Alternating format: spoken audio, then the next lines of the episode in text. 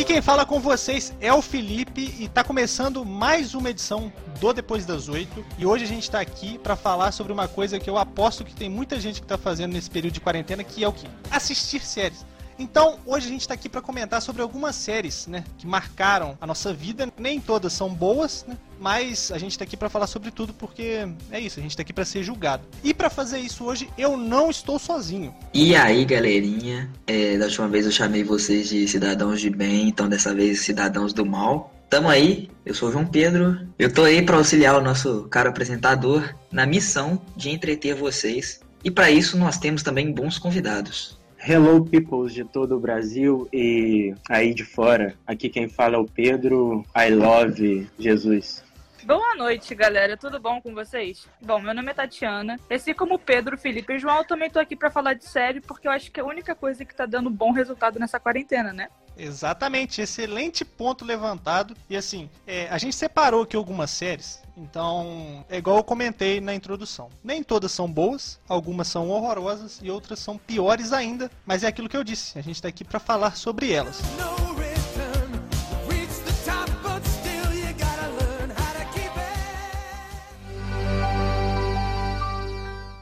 Nesse primeiro bloco, a gente está aqui para falar sobre algumas séries e aí vale ressaltar um ponto que é o seguinte: a gente não vai falar de Friends aqui no primeiro bloco, por quê? porque é uma série extremamente especial pra gente, então a gente vai falar sobre ela no segundo bloco, que a gente vai dar uma atenção maior para ela. Mas eu vou começar também com uma série que eu gosto muito e tá ali empatada com Friends no meu top 3 imaginário, que é The Office.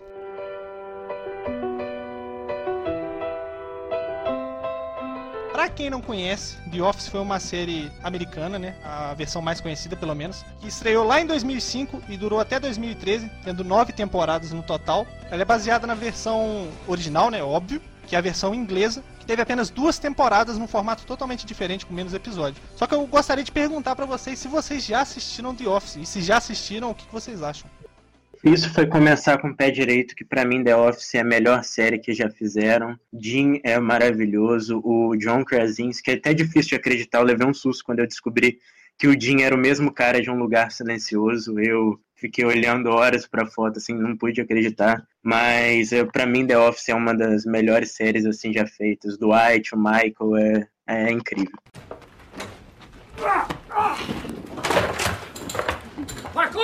Bem, eu não sou lá o fã número um, eu diria, da série, mas eu também gosto muito. É, eu comecei a assistir recentemente, inclusive, por recomendação aí do nosso apresentador. É, e tô gostando muito, cara. É um tipo de humor que eu curto muito, sempre gostei. Claro, já assisti algumas cenas aí icônicas da série que o pessoal posta assim no Facebook, no, nas redes sociais e tal, e faz meme com esses negócios. E realmente é uma série muito boa, cara. Não tenho muito a opinar de agora, porque eu não assisti tudo ainda, não quero falar bosta, mas por enquanto tá incrível. Para mim, The Office é uma série que se resume a vergonha alheia. É, eu gosto muito porque você sente muita vergonha pelos personagens. Aquele episódio do Michael com a televisão é o ápice da vergonha alheia que o Dwight vai com a babá dele pro jantar.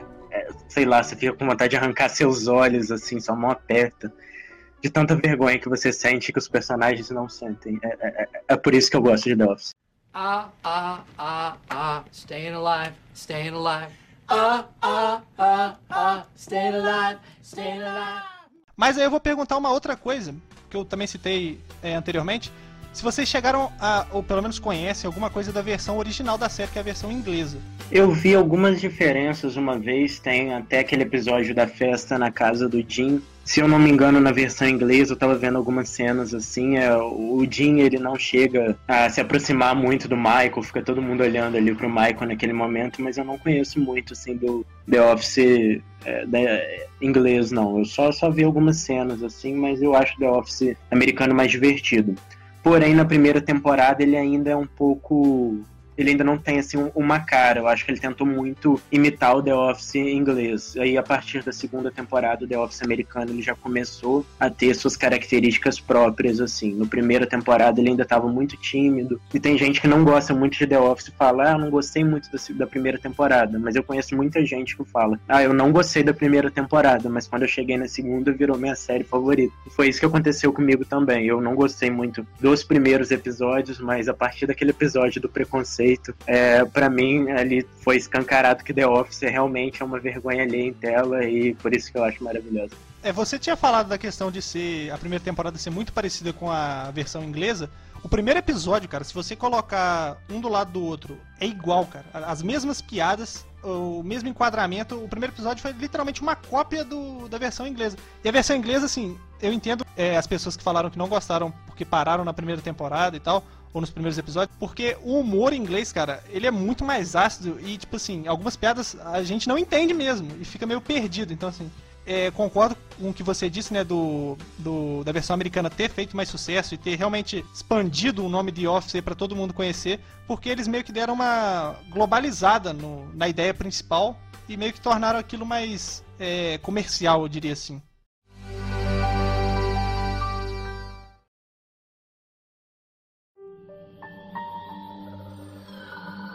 Eu sei que algumas pessoas aqui viram The Walking Dead, não sei se estão acompanhando a série até o atual momento, né? Eu acho que vai para a 11 primeira temporada. Eu parei na nona. Sim, eu acho que eu continuei por muito tempo ainda, depois que as placas vermelhas começaram a acender na minha frente de perigo. Mas eu queria saber de vocês o que vocês acham, se vocês viram ou se vocês não viram, do que aconteceu com The Walking Dead. Como é que uma série que começou tão bem lá em 2010 foi virar isso que a gente vê hoje em dia?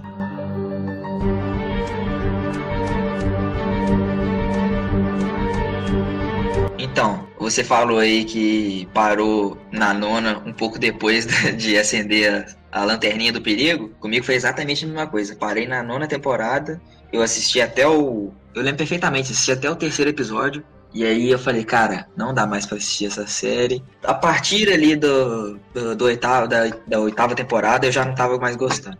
Mas, cara, as primeiras temporadas são muito boas. A proposta da série foi muito boa. Eles encaixaram muito bem, os atores são, são bons, cumprem o papel deles muito bem. E até o ponto que os zumbis representavam uma ameaça, a série era muito boa.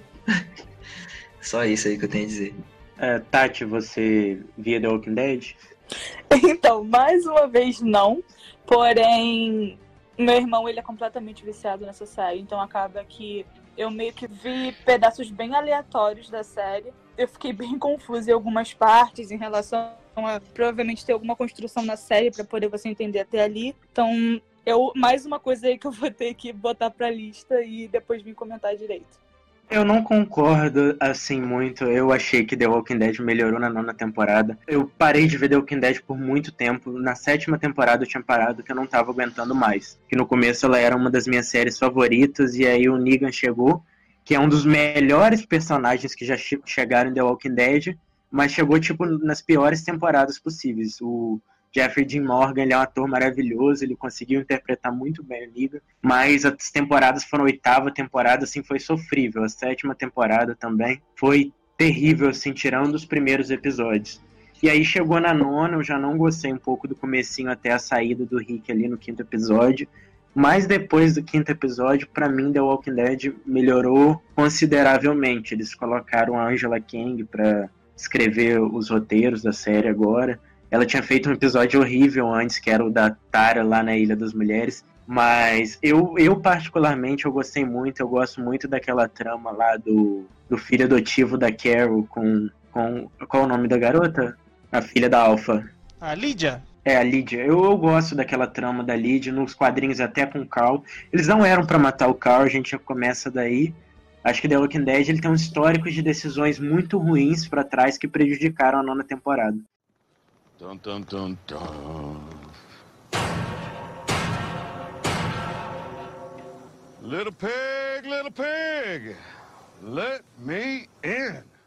E eu gosto, eu gostei assim, a nona temporada, achei incrível. Já ser mal, achei uma merda de novo. Então, é, eu tô, ia defender The Walking Dead, mas depois da décima eu não consegui continuar, não consigo continuar defendendo. Para mim, tudo que melhorou na nona temporada que eles acertaram eles erraram de novo na décima. É, vale lembrar também que nem todos os erros, entre aspas, assim, digamos, de The Walking Dead foram, são atribuídos ao, ao aos roteiristas e, ao, e, aos diretores. Até porque a própria saída do Cor foi o ator que quis, que quis sair, ele pediu para sair, ele que, diz ele que queria seguir com a vida, com a carreira dele de outras formas, seguir com a vida dele, sei lá o que ele queria fazer da vida dele, não sei porque que ele abdicou de um papel tão importante, mas ele quis, foi uma decisão dele e ele cagou a série por causa disso.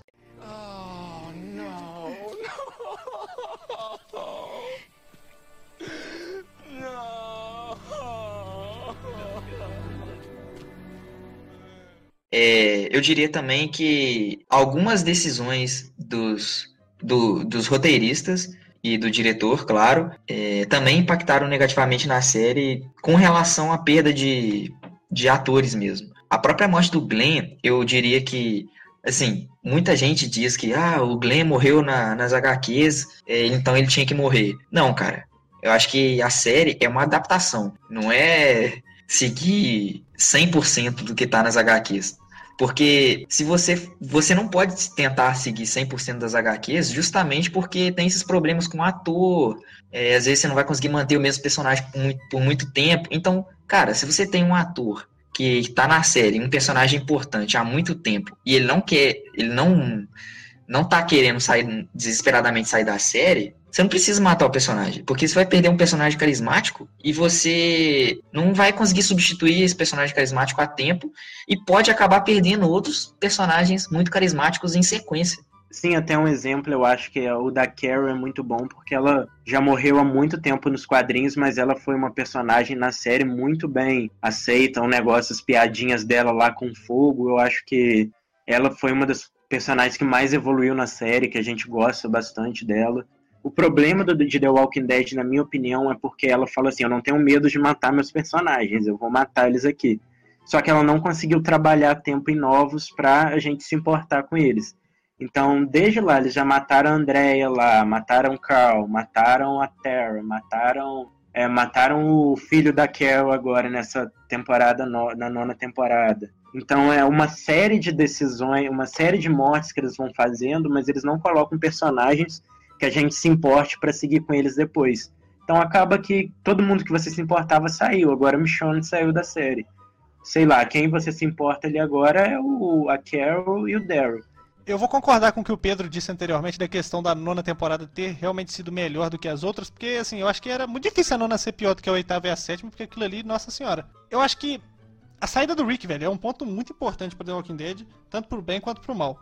Muita gente criticou porque, ah, não, tiraram o principal da série, vai ficar uma bosta. E não ficou uma bosta. Isso que me surpreendeu e acho que surpreendeu bastante gente. Porque eles, assim, usaram personagens que já estavam desenvolvidos, né? No caso a Michonne, o Daryl, a Carol. Só que aí agora, nesse ponto, em que eles vão começar a tirar esses personagens pra trabalhar com outros que a gente realmente não liga, aí que mora o problema, na minha opinião. Acho que The Walking Dead não vai, não vai tardar para terminar de um jeito ou de outro, né? O João Pedro tinha citado a questão dos quadrinhos. Vocês chegaram a ler ou conhecem alguma coisa dos quadrinhos de The Walking Dead? Sim, sim, eu sei os acontecimentos, até mais ou menos o que aconteceu ali na, na oitava temporada. Da oitava pra nona temporada, na, na série, assim, fazendo um parâmetro com a série. Não, não li todos os quadrinhos, vou ser bem sincero, mas, assim, a maioria das, das coisas você acaba absorvendo, assim, de pessoas que que leram tal, você tá em grupos, pessoas que já leram todos os quadrinhos e tal. E aí, tipo, a maioria dos acontecimentos do, dos quadrinhos em comparação com os acontecimentos da série, eu já fui introduzido. That's what she said. Tipo, não é como se a série fosse uma obra-prima e a uma os quadrinhos fossem uma obra-prima, perdão, e a série fosse uma, uma bosta porque nos, nos, aspectos que não seguiu os quadrinhos. Muito pelo contrário. E tem, eu acho que tem aspectos na série que são muito mais é, interessantes, muito mais legais, assim, que atraem muito mais público, que aconteceram, é que, que não aconteceram nos quadrinhos, como o, como o próprio Pedro falou aí da Carol, cara. A Carol é um puta personagem muito carismático aí na série, que já morreu muito tempo nos quadrinhos. O próprio Shane, o João Pedro, que nos quadrinhos morreu no, nas primeiras edições, na terceira edição, um negócio assim. Mano, o próprio Daryl, que nem existe. o próprio Daryl que nem existe, mano, no, nos quadrinhos. Mas, tipo assim, é, eu acho que dá para valorizar os, os, personagens dos quadrinhos que, que continuaram, que, que morreram nos quadrinhos e continuaram nas séries, é, sem necessariamente matar eles. Eu acho que foi o maior, o maior erro para mim, na, na minha humilde opinião, da, da série. Foram, foram dois grandes erros, na verdade. Foi, que foi tirar o Glenn na, na sétima, no início, no primeiro episódio da sétima temporada, e depois tirar o, o Carl. Mas aí o Carl, eu não, não diria que foi um erro dos, dos roteiristas, diretores, porque o ator quis sair. Mas o Glenn, para mim, foi um erro, assim, irreparável, cara. Porque muita gente gostava muito do Glenn. O Glenn tinha muitos fãs aí ao redor do mundo. E ele não precisava ter morrido. O, o Negan já tinha matado um personagem. O Abraham. É, que é o Abraham, e a morte do Abraham foi muito foda. Então, tipo, já teve o impacto necessário, cara. O, o Negan já é o vilão, já é o, o cara foda e que todo mundo odeia. Cara, para que tirar o Glenn, cara? A morte do Glenn foi ruim. Botar aquele olho pra fora não foi impactante. Como assim não foi impactante? Bom, não foi impactante. É um olho, cara, que saiu pra fora, cara. Foi muito mais impactante. Ah, não, a morte do Abraham foi muito mais impactante. Cara, a frase que ele falou antes de morrer, mano. Que isso, cara? O que, que foi aquilo? Não vou nem repetir, não tenho nem coragem de fazer isso. Oh, look at that! Taking it like a champ! Fuck. My nuts. Ah para mim, não precisava ter matado o Glenn. O Glenn é um personagem foda. É, independentemente de ter morrido nesse, nesse ponto no, nos quadrinhos, cara, os roteiristas não precisavam ter feito isso. É, não querendo estender muito para não ficar um tempão falando sobre The Walking Dead, mas eu gosto da morte do Glenn. Eu acho que a série estava precisando de uma morte realmente importante. A gente já estava vindo de um período, acho que desde a morte da Andrea, a gente não teve nenhuma morte importante. A morte da Andrea foi na quarta temporada, mas a gente passou tipo muitas temporadas sem ter nenhuma morte assim realmente que te impactasse, é, algo muito importante. Quando veio o Glenn, aí veio novamente aquela sensação de perigo. Caramba, olha só, eles mataram um dos protagonistas da série. E eu acho que isso foi muito forte, por isso que eu gostei muito do começo da série mas eu volto a dizer que o problema de The Walking Dead é porque você não tinha alguém para substituir o Glenn. Não foi você ter matado o seu protagonista, mas você não ter outro para colocar no lugar. Eu acho que esse é, é, é assim, o maior problema. Eu gostei muito deles terem matado o Glenn, Fiquei triste ao mesmo tempo, porque eu adorava o Glenn. Antes da gente continuar, eu queria lembrar de dois pontos que o João Pedro falou no começo e no final da fala dele, que foi sobre em relação a culpar alguém numa série e em relação às adaptações. Em primeiro ponto, eu acho que todo mundo que vê série, que vê filme, que lê livro, que lê HQ ou qualquer coisa que seja, eles têm que botar na cabeça que tudo bem que nós temos várias pessoas para fazer o roteiro, tudo bem que nós temos o diretor, né? Não só, temos vários. Temos os produtores, só que não é culpa do roteiro que alguma coisa vai dar errado na série, alguma coisa vai ficar ruim.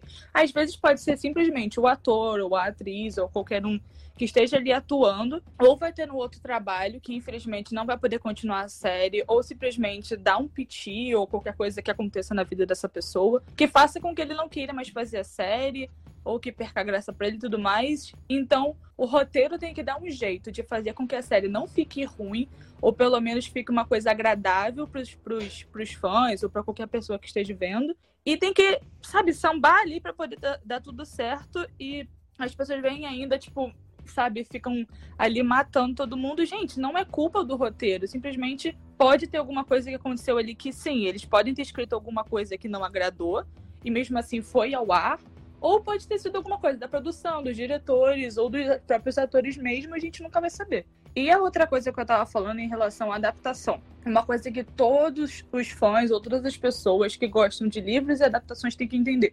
Gente, a adaptação nunca vai ser 100% fiel ao livro, ou ao mangá, ou HQ, ou o que seja. Nunca vai ser. E também tem situações nos livros que nunca vão acontecer nos filmes, simplesmente porque quando você lê, é agradável aos seus olhos, é agradável para sua imaginação. Mas na hora de se atuar, na hora de se colocar isso para a vida real, talvez aquela cena não fique tão interessante quanto você leu. Talvez seja uma coisa que fique hilária, uma coisa que fique constrangedora ou alguma coisa do tipo. Então, assim, essas cenas que não acontecem em livros e HQs, mas acontecem nos filmes, às vezes pode ser aquele ponto em específico que chame uma pessoa que nunca leu os livros, é, chame essa pessoa a gostar do filme. E quem sabe, botando isso junto com toda a história, deixa a história muito mais interessante e essa pessoa que nunca leu o livro nem HQ, olhe para o filme e fale: hum, uma coisa muito interessante que eu gostei. Quem sabe eu vou ler o livro para ver se eu, eu junto esses dois mundos, tanto o mundo visual, que é dos filmes, quanto o, o, o, mundo dos livros. Então, assim, eu acho que as pessoas têm que parar de criticar as adaptações que ficaram totalmente diferentes, porque eu não vou ser hipócrita, tem muita adaptação que eu não gostei, obviamente. Mas se tá ali, tá por um motivo. Se tá por um motivo, é porque eles acreditam que vai, vai, em algum ponto, vai atingir alguém que essa coisa vai fazer com que a pessoa goste de ler o livro e atraia mais fãs para com que essa coisa fique mais mundial, sabe? Tanto o livro quanto o, o filme. Algumas adaptações, dependendo do caso, adaptar fielmente fica estranho. E sabe uma coisa que também é estranha? Olha o gancho chegando aí, tá? Stranger Things.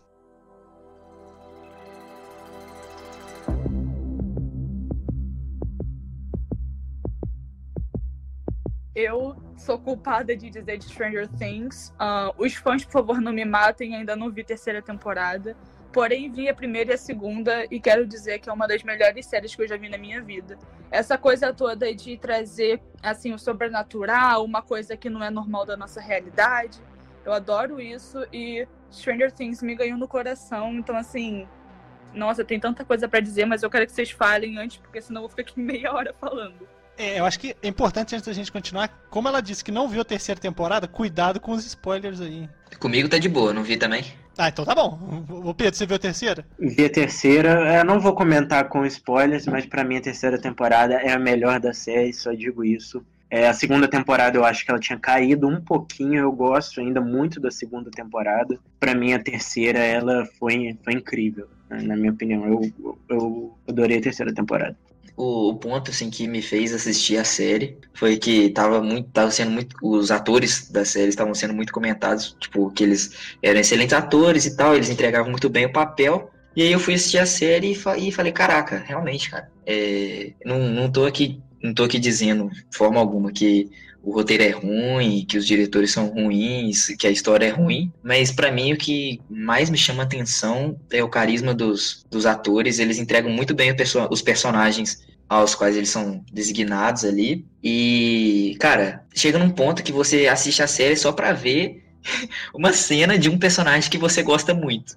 Vale lembrar também que ela tem muitas referências, e as pessoas gostam muito das referências de Stranger Things, a X-Men, filmes de herói, filmes Exterminador do Futuro, Caça-Fantasmas. Gosto muito da série, eu gosto. A segunda temporada eu vi muito de filmes de terror lá naquele momento que eles estão exorcizando, entre aspas, o Will, então uh, eu gosto muito das referências de Stranger Things.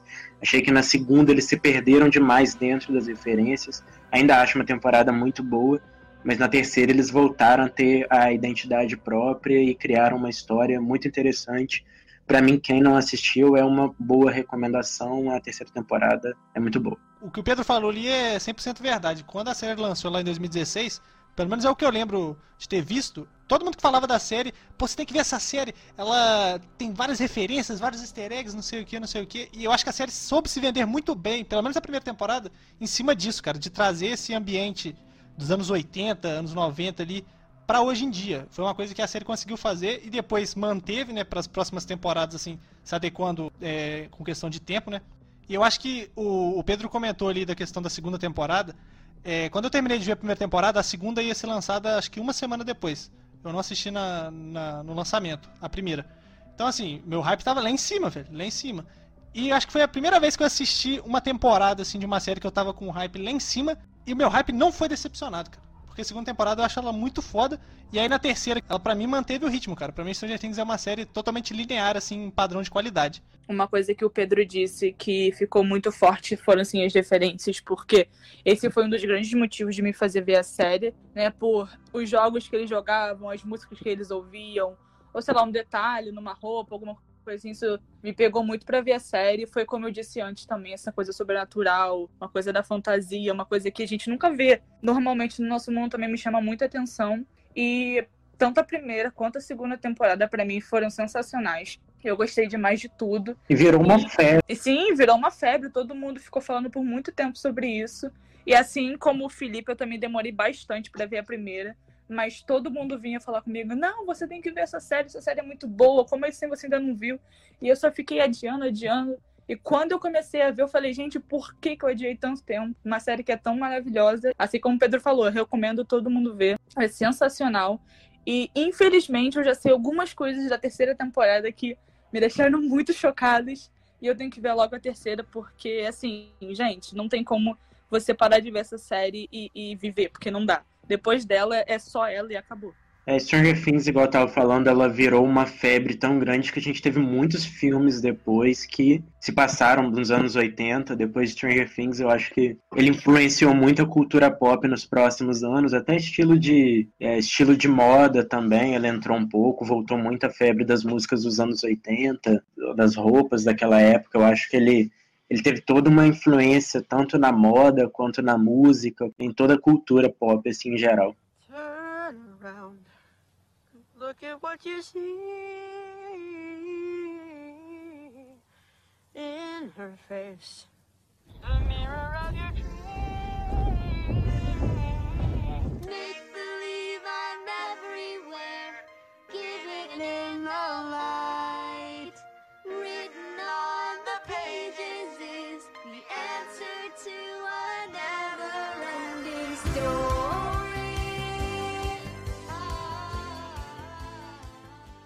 Então, agora a gente vai entrar aqui num bloco de séries assim que eu tinha separado, que são aquelas séries que acredito que todo mundo assistiu pelo menos um episódio na vida, que são elas: Um Maluco no Pedaço, Eu a Patroa e as Crianças, Todo Mundo Odeia o Chris e As Visões da Raven.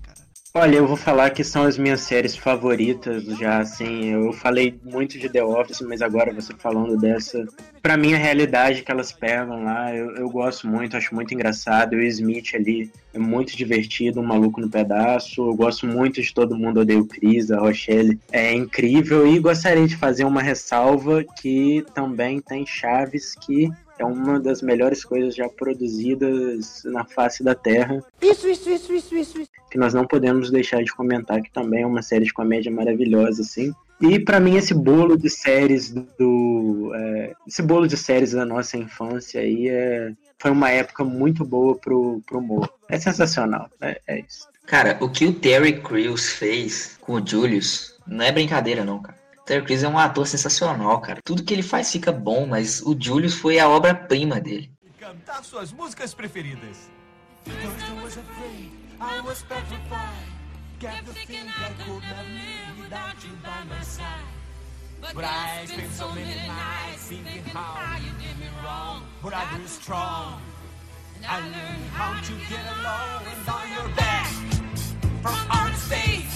Ó, oh, não falei que ele sabia a letra inteira?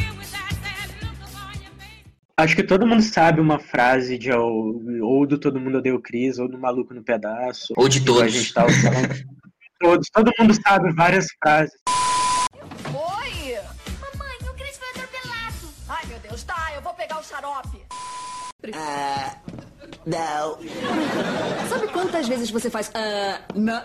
Ah, não. Você vai descobrir o que eu vou fazer. Acha que eu tô brincando? Quando estiver no chuveiro, eu vou estar lá. Achou que eu tava brincando? Cara, ela tá tão na sua. Você tá gritando com quem? Bloqueie as ligações. Bloqueia você, essa droga. Não tenho que ficar aqui. Meu marido tem dois empregos. Olha, essas séries são assim. É uma coisa que eu sempre falo. Não tem como você nunca ter visto nada. Né? É aquele, ela, aquela típica série que você vê aos domingos em casa, deitada ou no sofá, de boa, tranquilo. Porque, assim, são séries que te prendem. E, e, é uma série, assim. É uma não, são séries que são tão tranquilinhas, tão suaves, tão divertidas, que qualquer um que parar em frente à televisão, nem que seja cinco minutos, daqui a pouco eu não vou ver, vai estar sentado no sofá por uma hora, gargalhando de tão boa que é. O Terry Crews, como pai do Chris, foi sensacional. O, o Michael Kyle fazendo as piadas dele são coisas geniais. As visões da Raven, eu era completamente apaixonada, não perdi um episódio, sabe? Infelizmente eu vou ter que discordar do Pedro, porque eu nunca gostei de Chaves, mas eu sei que tem muitos Nossa! que Nossa querem me matar. senhora, mas aí. Que coisa, não? Só, por favor, não xinguem os convidados nos comentários. Por favor, não me xinguem, infelizmente é uma coisa que não entrou pro meu pra minha lista de coisas que eu gosto. Mas eu sei que tem muita gente aí, assim como o Pedro, que é completamente apaixonado, mas infelizmente é uma coisa que não me agradou. Mas eu, a Patroa e as Crianças, Um Maluco no Pedaço. Gente, Um Maluco no Pedaço. Will Smith. Eu amo ele em tantas coisas. Essa é uma das coisas que, assim, tá no auge, sabe? Toda aquela palhaçada que ele faz. As zoeiras com o Colton, a dancinha do Colton. Gente, o que, que é aquela dancinha maravilhosa? It's not unusual to be loved by anyone. It's not unusual to have fun with anyone. Sério, assim, são séries que quando eu olho pra pessoa, eu fico, gente, se você não viu, você não sabe viver, você não viveu direito. Você tem que ver essa série. São coisas que vieram da minha infância, que eu posso ter visto o episódio 50 milhões de vezes, eu vou ver 50 milhões de vezes e uma. Porque toda hora tem uma coisa diferente pra você ver, um detalhe que você não tinha percebido, ou uma coisa que você vai dar mais gargalhada do que não deu da última vez. Então, assim, sério, quem não viu, gente, pelo amor de Deus, você nasceu agora, você tá aprendendo a falar, vai ver a série. Eu juro que você não vai se arrepender. No matter what you say, find it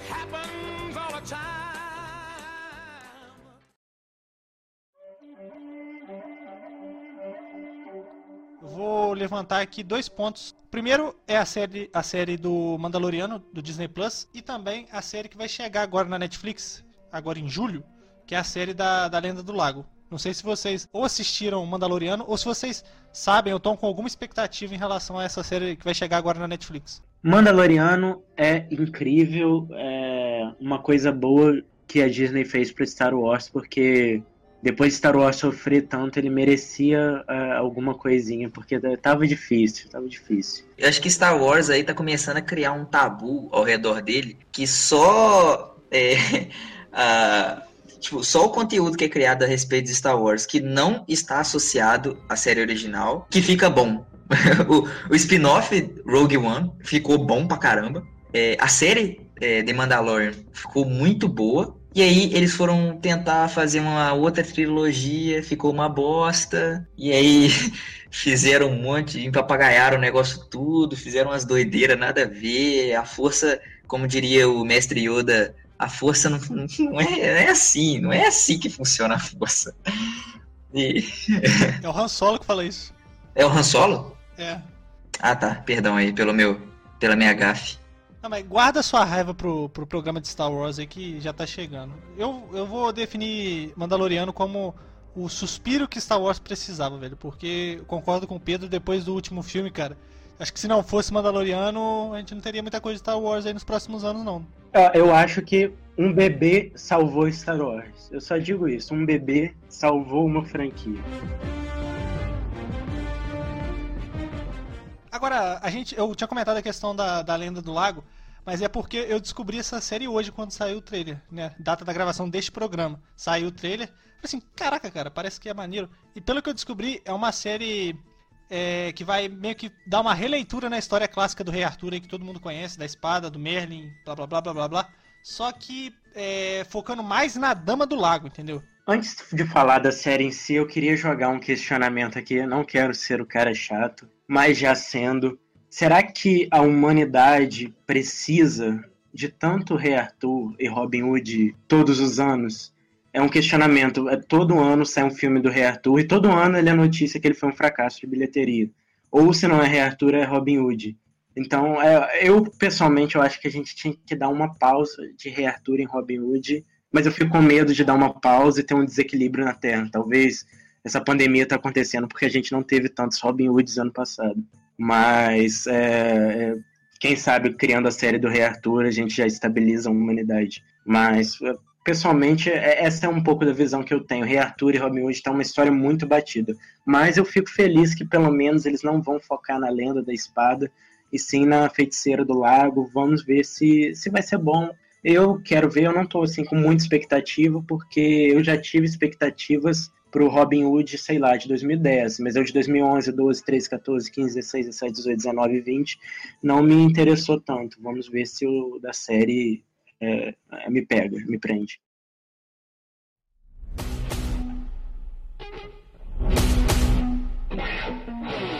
Ainda tem que comentar The Boys. Cara, The Boys é a série de super-herói, é uma das séries de super-heróis mais incríveis que eu, que eu já assisti. É, ele, eles tecem uma crítica muito foda a respeito dos superpoderes que sempre foram introduzidos aí como com, com personagens aí que tem um excesso de moralidade, eu diria, que usam seus poderes apenas, apenas para fazer o bem e tal. E aí, cara, The Boys traz traz esse esse mundo, esse mundo de superpoderes para um, por um, por um patamar completamente mais realista, com pessoas com desvios de caráter aí, com, e com grandes poderes. E como diria o tio Ben, com grandes poderes vem grandes responsabilidades. Cara, The Boys tece uma crítica a respeito da distribuição de poder, que pessoas muito poderosas, elas fazem o que elas quiserem e, e foda-se. Você entende? É, cara, é simplesmente incrível. Não tenho, não tenho palavras. Eu tô aqui embasbacado com essa sua carta de amor a The Boys aí.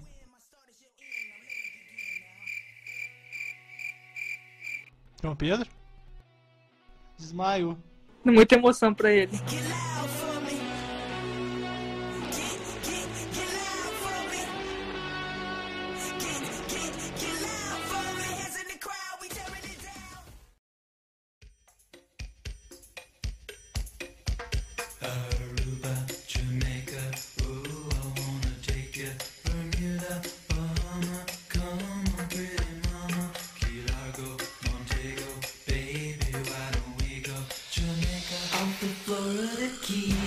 Antes da gente começar o segundo bloco em si, eu gostaria de deixar aqui uma nota, porque, é, como vocês devem ter percebido, algumas séries aí bem famosas a gente não comentou no primeiro bloco. É o caso do The Witcher e também é o caso da produção da Amazon aí da série do Senhor dos Anéis. Mas por quê? Porque a gente está pretendendo fazer um programa específico sobre elas, do mesmo modo que a gente não falou de Friends e vai falar de Friends agora no segundo bloco. Mas antes, agora é o momento do João Pedro aí falar a nossa tão esperada frase do dia. É com você, João Pedro.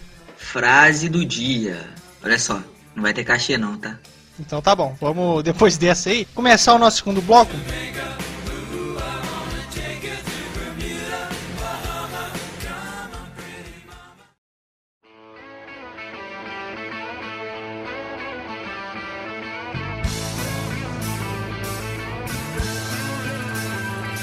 Eu sei que todo mundo que está aqui participando desse programa já assistiu Friends, então eu gostaria de perguntar assim de começo, bem direto, qual que é o personagem favorito de vocês? Porque isso aí é um tema que faz dar muita polêmica. Fico entre o Ross e a Phoebe, eu gosto muito dos dois. É, não consigo decidir. Vou pensar enquanto isso. Bom, acho que eu não tenho muito o que pensar. O meu favorito, assim, disparado, apesar de eu gostar de todo mundo, pra deixar bem claro. Mas o meu favorito disparado é o Chandler. Ninguém supera ele pra mim. Ah, velho. O João vai falar que o Chandler também é o favorito dele, ou isso foi uma discordância de mim? Isso foi uma discordância. Ah, tá. Vai lá, João Pedro, fala que é o Joey aí, vai. Quando ela falou que o favorito, quando ela falou o meu favorito, eu já percebi que era um homem, obviamente, e pensei, com certeza é o Joey. Só pra deixar Ah, é. bem claro, eu sou completamente apaixonada pelo Joey. Mas o sarcasmo as palhaçadas do Chandler me ganham. Não consigo. Não, é- não eu, eu entendo. O Chandler é um personagem incrível, realmente. É o meu segundo melhor, pra mim é o segundo melhor personagem da série, mas não existe personagem melhor do que o Joey, infelizmente. Ou felizmente. Nessa aí eu vou ter que ir com a Tatiana, cara. Chen Chen Man é o melhor personagem de Friends disparado, cara. E pra mim é um dos melhores personagens de séries, velho. Pra mim, ele e o Dwight do The Office estão empatados ali na ponta. Checking out the Chin Chin Man.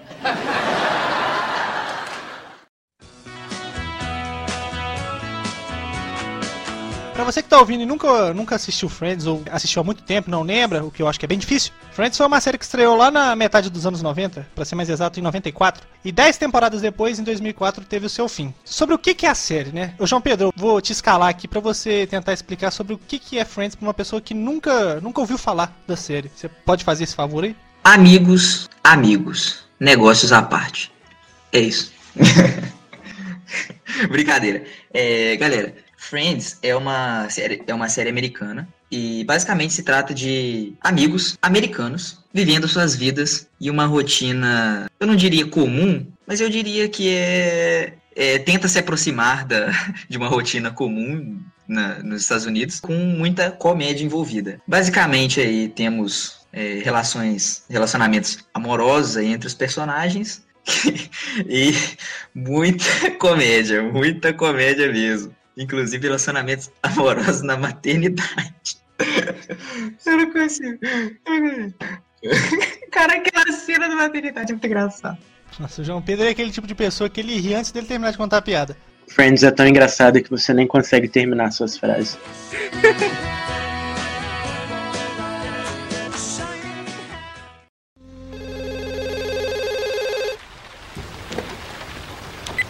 Hello? Hi. Ao longo de 10 temporadas aí, Friends marcou muita gente, sendo considerada por algumas mídias como a maior série de todos os tempos. Mas eu queria perguntar pra vocês, antes da gente falar das temporadas e de momentos específicos, se Friends pra vocês é a maior série de todos os tempos, ou se vocês têm uma outra preferência. Tirando The Boys? Bom, assim, é, você me complicou muito nessa pergunta, porque mesmo eu entrando só na categoria de comédia, também tem várias séries que eu sou, assim, muito viciada, como Friends. Desculpa os fãs de How I Met Your Mother, porque eu também gosto muito, mas pra mim, Friends, eu acho que, assim, tá disparado. É, eu diria assim que o que mais se aproxima seria The Big Bang Theory, questão assim de comédia mesmo. Mas eu também diria que Friends aí tá top 1 com certeza. Pessoalmente, eu acho que as séries que a gente comentou antes, aquelas dos anos 90 e anos 2000, pra mim elas estão disparadas lá acima em primeiro lugar, mas Friends é uma série que eu gosto muito, que eu, eu adoro, e Friends eu acho uma série com nível muito bom de qualidade, mas eu não colocaria no meu primeiro lugar, eu acho The Office muito melhor, e as séries da infância, dos anos 90, 80, 2000, e estão acima pra mim.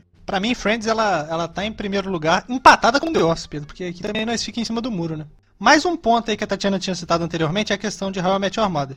Muita gente compara as duas séries. Eu não sou a melhor pessoa pra falar porque eu assisti bem pouco de How I Met Your Mother, pra ser sincero. Mas agora que a gente tem uma pessoa que já assistiu, né? Tatiana, você poderia falar pra gente se realmente toda essa questão de crítica de How I Met Your Mother ter copiado Friends é verdadeira? Olha, na minha humilde opinião, elas têm coisas bem distintas, mas também tem alguns pontos que se assemelham. Mas isso não quer dizer que How I Your Mother tenha copiado Friends, porque as coisas que me fizeram assistir, os pontos que me fizeram gostar de How I Your Mother, alguns são parecidos, não quer dizer que sejam idênticos a Friends, mas alguns são parecidos a Friends. Mas assim, eles têm as suas peculiaridades, eles têm as suas diferenças. Eu acho desnecessário ficar comprando as duas, porque se você parar pra olhar, as séries são totalmente diferentes.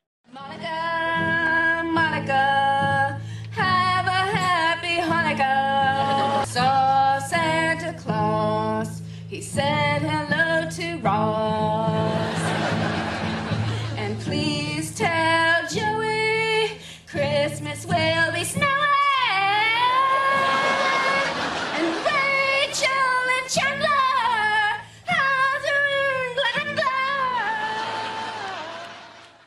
Ô Pedro, você decidiu aí? Conseguiu decidir seu personagem favorito? Eu gosto muito do Chandler, gosto muito do Joey. Entre os dois, eu prefiro o Chandler.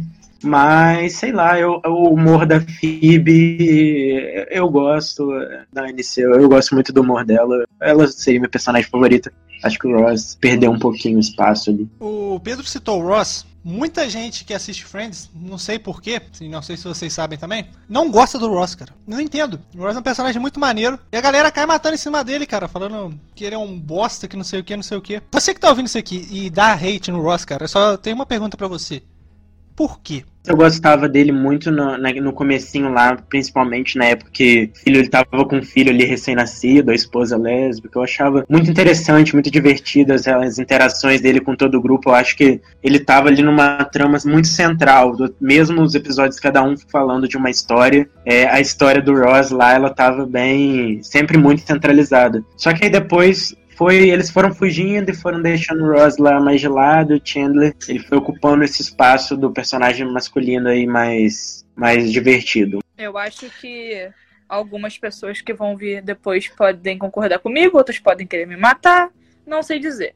Mas eu tenho certeza que pelo menos uma pessoa que vai ouvir vai concordar comigo, no caso do Ross, de dizer que ele. Eu não, é que eu não goste do Ross, eu até gosto. Tem alguns pontos dele que são bem engraçados, tem pontos dele que eu concordo. Só que Olha a bomba, coisas- Brasil. Gente, pelo amor de Deus. Tatiana, eu vou repetir a pergunta. Por quê? Por quê? Por quê?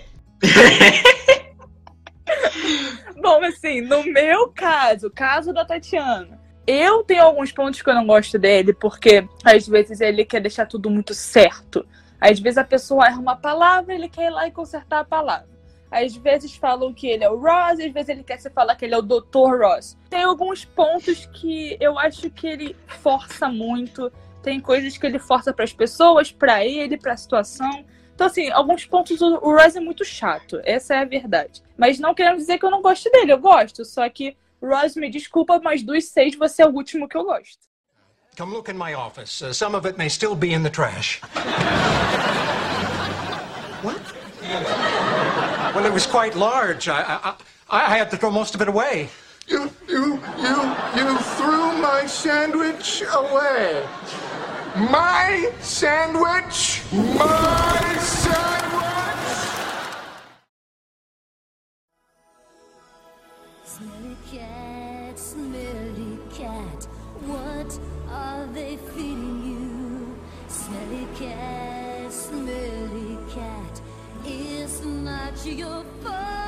Não, aí eu tenho uma. Eu tenho um, um ótimo gancho aqui pra puxar um assunto que eu tô muito curioso pra saber a opinião de vocês. Todo mundo sabe aí que nós temos dois arcos aí muito importantes na, na série The Friends, é, distribuídos aí entre as temporadas. E eu gostaria de saber de vocês: qual é o melhor arco? Ross e Rachel ou Chandler e Mônica? Ai, Jesus, essa pergunta, gente. Todo mundo me faz essa pergunta. Mas eu acho que como o Chandler acaba sendo o meu personagem favorito, Chandler e Mônica é o melhor casal dessa série. Eu tenho muitas coisas aí a pontuar a respeito desses arcos, mas eu vou, vou me resumir aqui, cara. A cena da praia e a cena da maternidade, pra mim, aqui. Na verdade, não rolou cena da praia, né? Ele basicamente explicando o que aconteceu na praia, mas, cara, na moral, não tem como. São as melhores cenas de Friends. E, infelizmente, aí eu, eu vou- vou ser obrigado a, a discordar de quem prefere do, esse, esse arco aí, Rose e Rachel, porque Chandler e Mônica levaram essa aí pra mim. Eu vou concordar, cara. Eu vou concordar. Assim, não desmerecendo o outro lado, tá? Não desmerecendo o outro lado. Até porque o outro lado veio primeiro, mas acabou lá no final se concretizando, né? Teve um tempo maior, mas também muitas vezes foi mais chato. Esse ponto que você falou é um ponto que eu acho muito importante. Porque, assim, eu escolho Chandler e Mônica porque, falando de toda a história deles dois, resumindo assim, né? Eles eram amigos, era um ciclo de amizade bem íntimo, eles tinham coisas assim que eu nunca vi com amizades por aí, né? Eles têm as, as intimidades dele, as, as brincadeiras internas do grupo, mas o Chandler e a Mônica, querendo ou não, eles eram muito mais conectados do que os outros. Não dizendo eles dois, eu digo assim, o Chandler era mais conectado com a Mônica do que com, a Rachel com a Phoebe, e a Mônica, mesmo é, tirando o Ross, porque ele é irmão dela, não tem como a gente botar isso mais, mais conectado, né? Mas eu acredito que ela seja mais conectada com o Chandler do que com o Joe. Então, assim, eles tinham a conexão deles dois e você vê que o, o tudo aconteceu veio de um- uma, uma, uma coisa de dentro e depois você percebeu que foi uma coisa tão pura, pelo menos no meu ver, foi uma coisa tão pura, porque veio da amizade, foi se construindo todo o amor até chegar naquilo tudo e eles lutaram por aquilo. Olhando pro Ross e pra Rachel, veio aquela coisa que todas as menininhas que leem fanfic ou leem romance, elas veem. Que é o cara ou a garota, que no caso é o cara, que gosta da garota, ela tá cagando pra ele, e do nada eles começam a se gostar. Mas aí vem, começa a namorar, termina, namora, termina. E fica um saco isso, pelo menos pra mim. Ô Pedro, você vai ser o único que vai discordar aí ou você vai apoiar o grupo? Eu não sentia muita química, admito, com o Ross e a Rachel na- ali no comecinho. Eu, apesar do Ross ser um personagem que eu gosto muito, eu ainda, igual a Tatiana falou, ela tava cagando pra ele ali uma época e de repente ela tava mega apaixonada por ele. Eu acho que não teve essa construção gradativa igual teve com os outros. Eu acho que vale destacar, igual o Felipe falou, que também tava ali no começo da série, tava, a gente ainda tava conhecendo aquelas pessoas, então isso interfere bastante no nosso gosto com o relacionamento deles. Talvez o Chandler e a Mônica a gente consiga acompanhar melhor, com mais temporadas, todo o desenvolvimento. Então talvez por isso eles ainda sejam melhores. Mas eu acho que ainda assim o, o Ross e a Rachel tem até aquela discussão é Ross traiu ou não a Rachel. Então eu acho que Isso, você levantou um ponto que eu ia falar. cada um tem, tem seus pontos interessantes. Do, do Felipe levantar aquela pergunta polêmica, que pode ter alguém ouvindo isso aqui falar, mas não, mas eles se conheceram antes e o Chandler cagava pra Mônica. Sim, isso acontece, gente. Todo mundo vai ter isso. De uma das pessoas começa a gostar da outra e a outra tá cagando. Mas assim, depois disso, a Mônica, ela. Essa paixonite que ela teve pelo Chandler acaba sumindo. E eles dois viram amigos. Então, assim, num, mesmo o começo sendo parecido com o do Ross e da Rachel, a partir do momento que ela esquece essa paixonite que ela teve pelo Chandler e depois começa tudo de novo, é dali que começa. Então, não adianta nem falar de quando ela era criança, né? Que ela era acima do peso e toda aquela coisa, ele não olhava pra ela. Esquece aquela parte. Vamos esquecer porque aquilo dali acontece na vida de todo mundo. A gente tem que começar a olhar a partir do momento que tá todo mundo amigo, a Rachel reencontra todo mundo, e aí assim começa essa polêmica de qual é o melhor casal. Porque se for olhar antes, todo mundo começou igual, então não tem como discutir muito isso.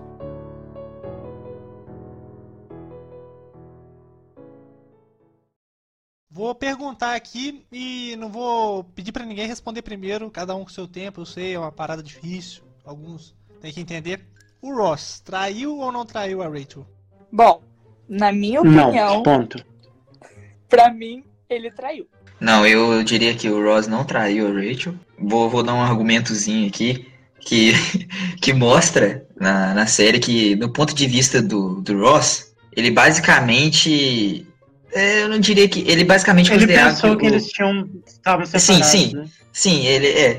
Ele, ele basicamente não, não, não, sabia, tipo, que, que eles estavam juntos. Basicamente porque eles não estavam juntos. E ele, e ele fala que, tipo, que, ele, que eles, eles tinham dado um tempo e tal, e aí ele não, eles não estavam mais juntos. E aí, a partir desse, desse momento que, que, que ele teve aí o seu relacionamento. Então, eles não estavam juntos, então não foi, não foi traição. Então, pra mim, esse, exatamente esse ponto. Porque quando a Rachel diz pra ele que ela quer dar um tempo, na minha concepção, ela quer dar um tempo, mas ela não quer terminar. Então, eles, pra mim, eles não estão separados, eles estão dando um tempo, que é pra mim totalmente diferente. Então é por isso que eu acho que ele traiu, porque foi como o João falou. Se ele tava na dúvida se eles estavam juntos ou não, era melhor ele não ter feito. Porque se ele fizesse, tivesse com essa dúvida que foi o que aconteceu, pra mim foi uma merda. Porque ele estaria na dúvida, e mesmo assim fez uma merda, porque em algum lado ali, isso ia ser um, um erro. Então, assim, se você tá na dúvida, cara, não, ter, não, não faz a besteira. Ou se não, ele podia muito bem chegado pra Rachel e falar: você quer terminar mesmo? Porque aí a minha vida tá aberta, eu pego outras pessoas, como foi o que aconteceu. Agora, se ela chegar e falar assim, não, só quero um tempo, mas você não pode pegar outras pessoas. Aí é diferente. Então, pra mim, ele traiu ela, porque só dava dando tempo e eles não terminaram. É, eu acho que depende muito do, do ponto de vista de quem vê também. Vendo pelo lado da Rachel, é, dá a entender, eu entendo completamente ela, de, de pensar assim, ah, o Ross me traiu. E ela tá certa de pensar assim. Mas quando eu olho pelo ponto de vista dele, eu acho que o Ross é um cara que. Ele é inteligente, mas ao mesmo tempo ele é muito bobão com certas coisas. Ele não entende muito bem esses termos. E quando ele pensou assim, ah, a gente deu um tempo, ele. Pra mim, na cabeça dele foi ela, terminamos. Pra mim, ele pensava isso na cabeça dele. Então, quando ele tem um relacionamento com outra, na cabeça dele, ele achou que ele nunca mais ia voltar com a Rachel e que eles tinham terminado porque ele não entendia muito bem o que é dar um tempo. É, é, na minha opinião, é isso. Então, depende muito do, do ponto de vista. Talvez se a gente olhar pelo lado da Rachel, tá certo em falar o Ross traiu ela, mas talvez olhando pelo lado dele, é, tá certo também falar que ele não traiu. Depende muito, é uma discussão interminável. Capitu traiu o Bentinho? Nunca saberemos. Nossa, mas aí você levantou um que, que meu amigo. O momento, o momento polêmica que já passou, então aqui todo mundo já expôs os seus pontos de vista. Eu acho, concordo aí que pra mim ele não traiu, eles estavam dando um tempo, porque o tempo é relativo. We were on a break! Ao longo das 10 temporadas, a gente teve alguns momentos aí que marcaram a série, que todos os fãs conhecem, mas eu queria perguntar pra vocês quais foram os piores momentos de Friends na opinião de vocês. Eu vou começar, mas é, é um problema não da série em si, é, é um problema que o brasileiro passa. Porque eu admito, séries de comédia eu gosto de vê-las dubladas. Eu, eu gosto de estar tá lá, captar, sentir tudo, ficar olhando para eles e ouvindo dublado. E o que me marcou negativamente é quando eles trocam dublagem ali na quarta ou quinta temporada. E isso para mim foi um soco, assim, uma facada no coração que eu até hoje não consegui me recuperar. A partir dali eu comecei a ver legendado. Mas eu gostava tanto das vozes originais e, e é isso. Não sei por que eles fazem isso com as pessoas. João, pode falar. Eu vou deixar você falar primeiro para ver se vai ser o mesmo que o meu. Me, mas aí é especialista aí, tá, tá, guarda, tá esperando um negócio que talvez aconteça. Não, mas pra mim, assim, o pior aspecto de, de Friends, assim, não é, base, não é uma cena nem nada do tipo. É o fato de o melhor personagem, que todo mundo sabe que é o melhor personagem, ele não foi, ele não foi muito bem desenvolvido. E aí, a própria produção da série depois fala que o dos seis, o Joey é o personagem menos desenvolvido. E eu diria que, cara, o, o Joey não podia ser o personagem menos desenvolvido. Porque ele é o personagem que tinha mais potencial, cara. Na minha opinião, é o personagem que tinha mais potencial, o personagem que eu mais me identifiquei na questão assim, de personalidade e tal. Não, não tô, não tô querendo dizer que eu sou que nem o Joey, não, pelo amor de Deus. tô querendo dizer, assim, que eu era o personagem. Uh, ele tinha a personalidade que eu mais gostava, assim, questão de humor mesmo. Ele, era, ele gerava as piadas mais engraçadas e tal, então faltou aí desenvolver melhor aí o Joey. Então, infelizmente, aí o nosso melhor personagem da série não foi muito bem desenvolvido. Falando sobre o que o Pedro e o João falaram, eu entendo. Não consigo ver em dublado. Eu gosto de ouvir a, as palavras em inglês, ou as vozes originais dos atores e tudo mais. Isso que o João disse sobre ter sido mal desenvolvido, eu concordo no, no ponto de que eu acho que faltou um final para ele. Porque assim, a gente vê que no final o Ross e Rachel ficaram juntos, a Phoebe se casou, a Mônica e o Chandler se casaram e tiveram as crianças e tudo mais, e faltou alguma coisa pro Joey. Tipo, ele tava ali, tava todo mundo ali, feliz e tal, só que não teve um final muito sólido para ele. Então acho que faltou isso. Meu ponto negativo, ele também tem questão a dublagem, que o Pedro citou. Eu cheguei a ver a série dublada também. Eu prefiro ela legendada, mas cheguei a ver. E assim, eu não acho que seja ruim. Mas o meu ponto que me deixa mais triste, assim, desolado, é na primeira temporada eles não chamarem o Chandler de Chandler, e sim de Chandler. Mano, por que todos os personagens têm, todos os personagens têm o nome correto, velho? Por que, que o, o Chandler tem que falar Chandler, velho? Por que, velho? Por que? Na moral. Isso é um erro que, nossa senhora, dá até uma dor. Cara, qual o problema de chamar o Joey de Joey? Se fosse assim, a Fibra não se chamava Fibra, se chamava Foeb. Quem é que vai falar Foeb? Foeb é um nome incrível. They do me? you know, like, um, okay, um, could that report be any later? Então, já que nós já falamos sobre os pontos ruins, eu acho digno a gente falar sobre os melhores momentos. Eu não vou falar de muitos, porque a série em si é um ponto positivo, né? Eles acertaram em várias coisas, como por exemplo, as palhaçadas do Chandler, né? Porque ele faz muitas referências a várias pessoas. Quando ele, por exemplo, tá falando com o Joey, e aí ele fala alguma frase pro Joey e taca o, Joey como se fosse um personagem de outro lugar. Eu acho isso muito maravilhoso. As palhaçadas dele, quando ele fala que ele usa as piadas, ele usa o humor como uma forma de defesa. Eu acho que isso, além de ser uma coisa muito hilária dele, também puxa muito para ser alguma identificação de alguma pessoa aqui de fora. Com relação aí a melhores momentos, cara, eu, se, eu acho que eu já, já deixei bem claro quais são os, os meus melhores momentos aí no, na série. Aquela parada que rolou na praia.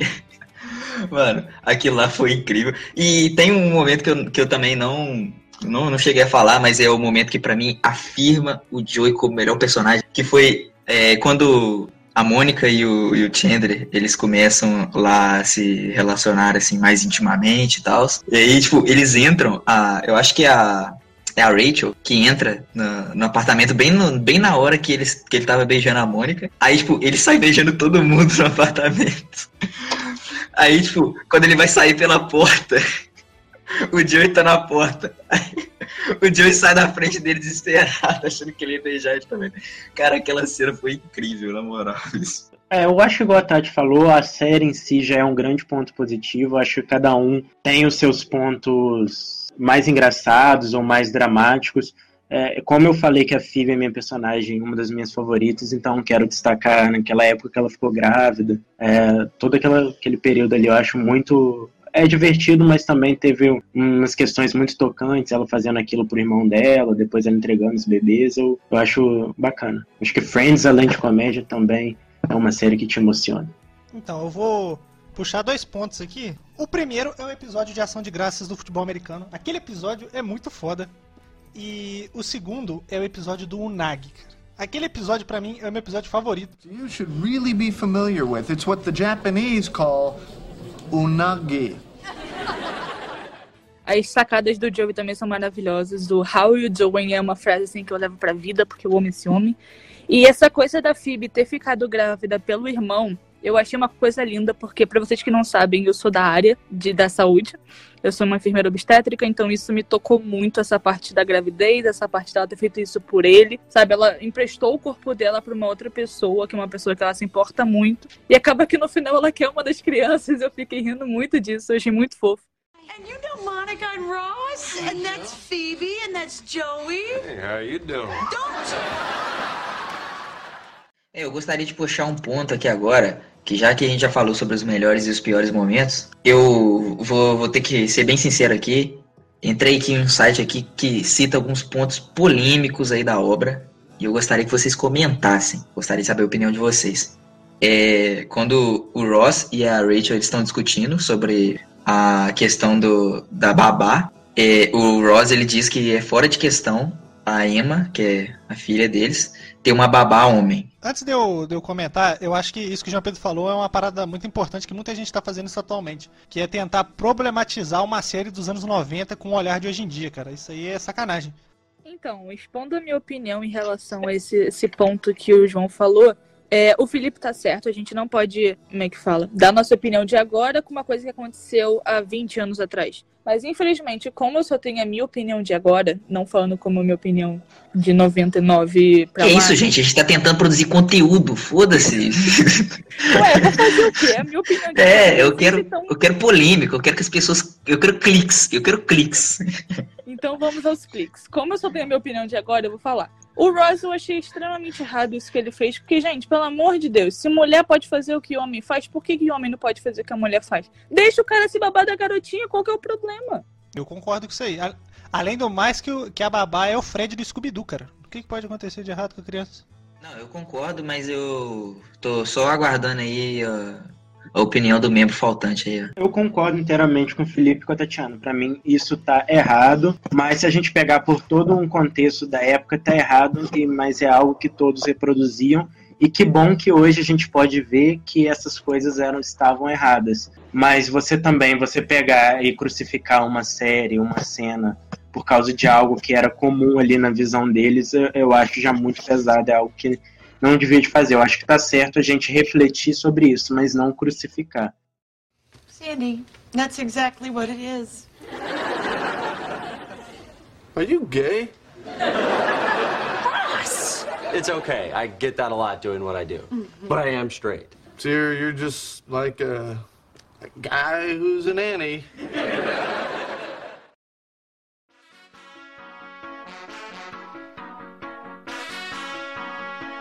A gente falou muito sobre Friends no programa de hoje, falou até mais do que a gente planejava, né?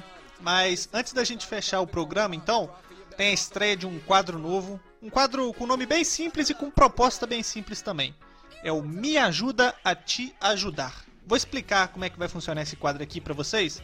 É o seguinte, a gente sabe que a plataforma, né, o Yahoo Respostas, é o lugar onde você encontra as mais variadas perguntas para questões que eu acho que nem deveriam ter sido feitas. Mas a gente está aqui para tentar ajudar essas pessoas, né, com esses dilemas aí tão complicados. O quadro se resume a isso. Vou pegar três perguntas do Yahoo Respostas e peço a ajuda de vocês, né, vocês dois e o João Pedro, para tentar ajudar essas pessoas. Vocês estão prontos? Com certeza. Nunca estarei, mas vamos lá. Nasci pronto. Eu Vou fazer a primeira pergunta e vocês estejam livres aí para responder. A pergunta é da pessoa que se autodenomina anônima, então eu vou chamar ela de Rafael.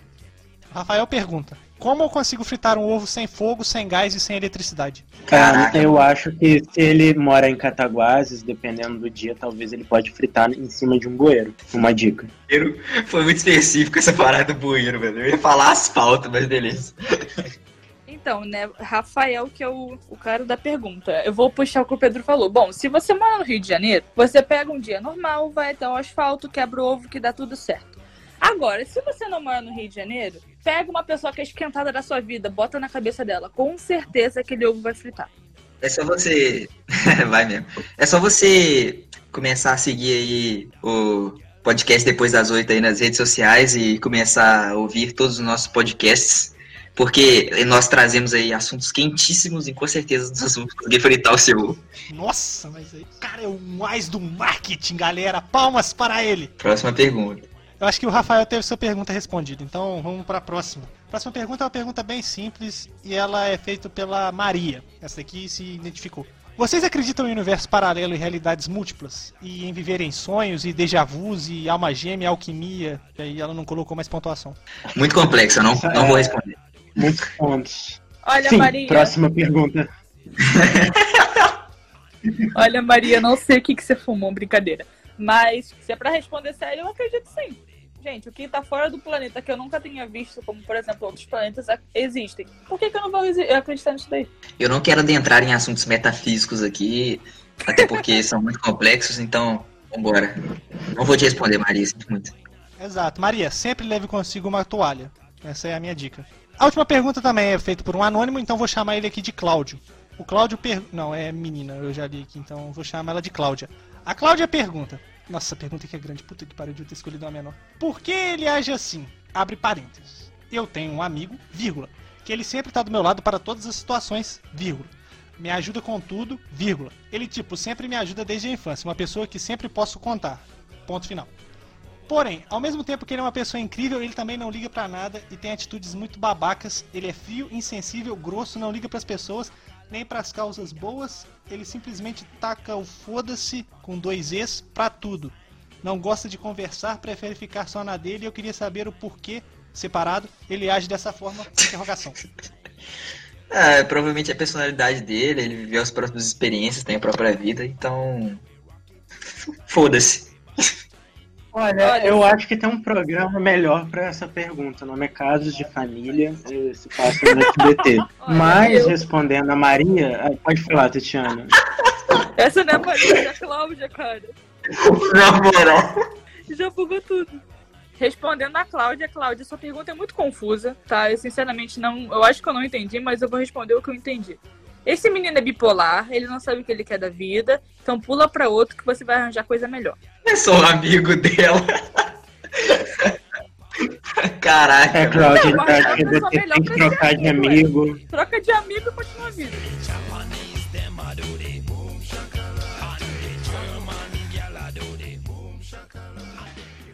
Vamos fechar o programa então? Vou abrir aqui a sessão de recadinhos finais. Vou lembrar, como tô sempre lembrando todo episódio, depois das 8 tem Twitter. Qual que é o Twitter, João Pedro? Arroba podcast DD8, segue a gente lá, galerinha. É, volto a, voltando aí a lembrar vocês aí que quem fica responsável pelo Twitter sou eu, então não necessariamente o Twitter depois das 8 vai exprimir a opinião de nós dois. Às vezes pode ser só, só a minha opinião. Às vezes não, sempre. É, com certeza sempre vai ser só a minha opinião, então não caio matando aí o, o Felipe aí. E se vocês tiverem alguma dica aí, galera, pro, pro Twitter, foda-se. Então, eu gostaria de também agradecer aos convidados, né, o Pedro e a Tatiana, que vieram falar com a gente aqui hoje sobre séries. E vou abrir espaço para os dois darem os seus recados finais aí e vou me despedir de vocês. É, um abraço a todos, gostei muito de ter participado, espero vê-los novamente aqui. Estou torcendo muito pela Cláudia, eu gostaria muito de ter altos papos com a Maria. E já esqueci a pergunta do Anônimo, mas você, eu acho que você, ah, é do Ovo, você também é um cara assim, tipo, muito gente boa, acho que deve estar passando por uma situação muito difícil. A gente pode até no futuro ver se a gente consegue fazer uma vaquinha aqui no canal para tentar te comprar uma frigideira, depois um fogão, um óleo e por fim um ovo. Não, sem cachê, sem cachê. vendo. É, mas isso é no futuro. E, No mais, obrigado a todos. Foi muito bom ter participado. Bom, eu só quero agradecer pela oportunidade de ter vindo aqui. Foi realmente muito divertido. A gente teve altas gargalhadas aqui. É, espero poder voltar para falar sobre outros assuntos. Como o Pedro disse, Maria, Cláudia e Rafael. Não sei se eu consegui responder a pergunta de vocês, espero que sim. Se não conseguir, Google está aí para isso, ele é melhor do que eu, né? Tio Google barra pai dos burros. E é isso, gente. Muito obrigada pela oportunidade e segue a vida.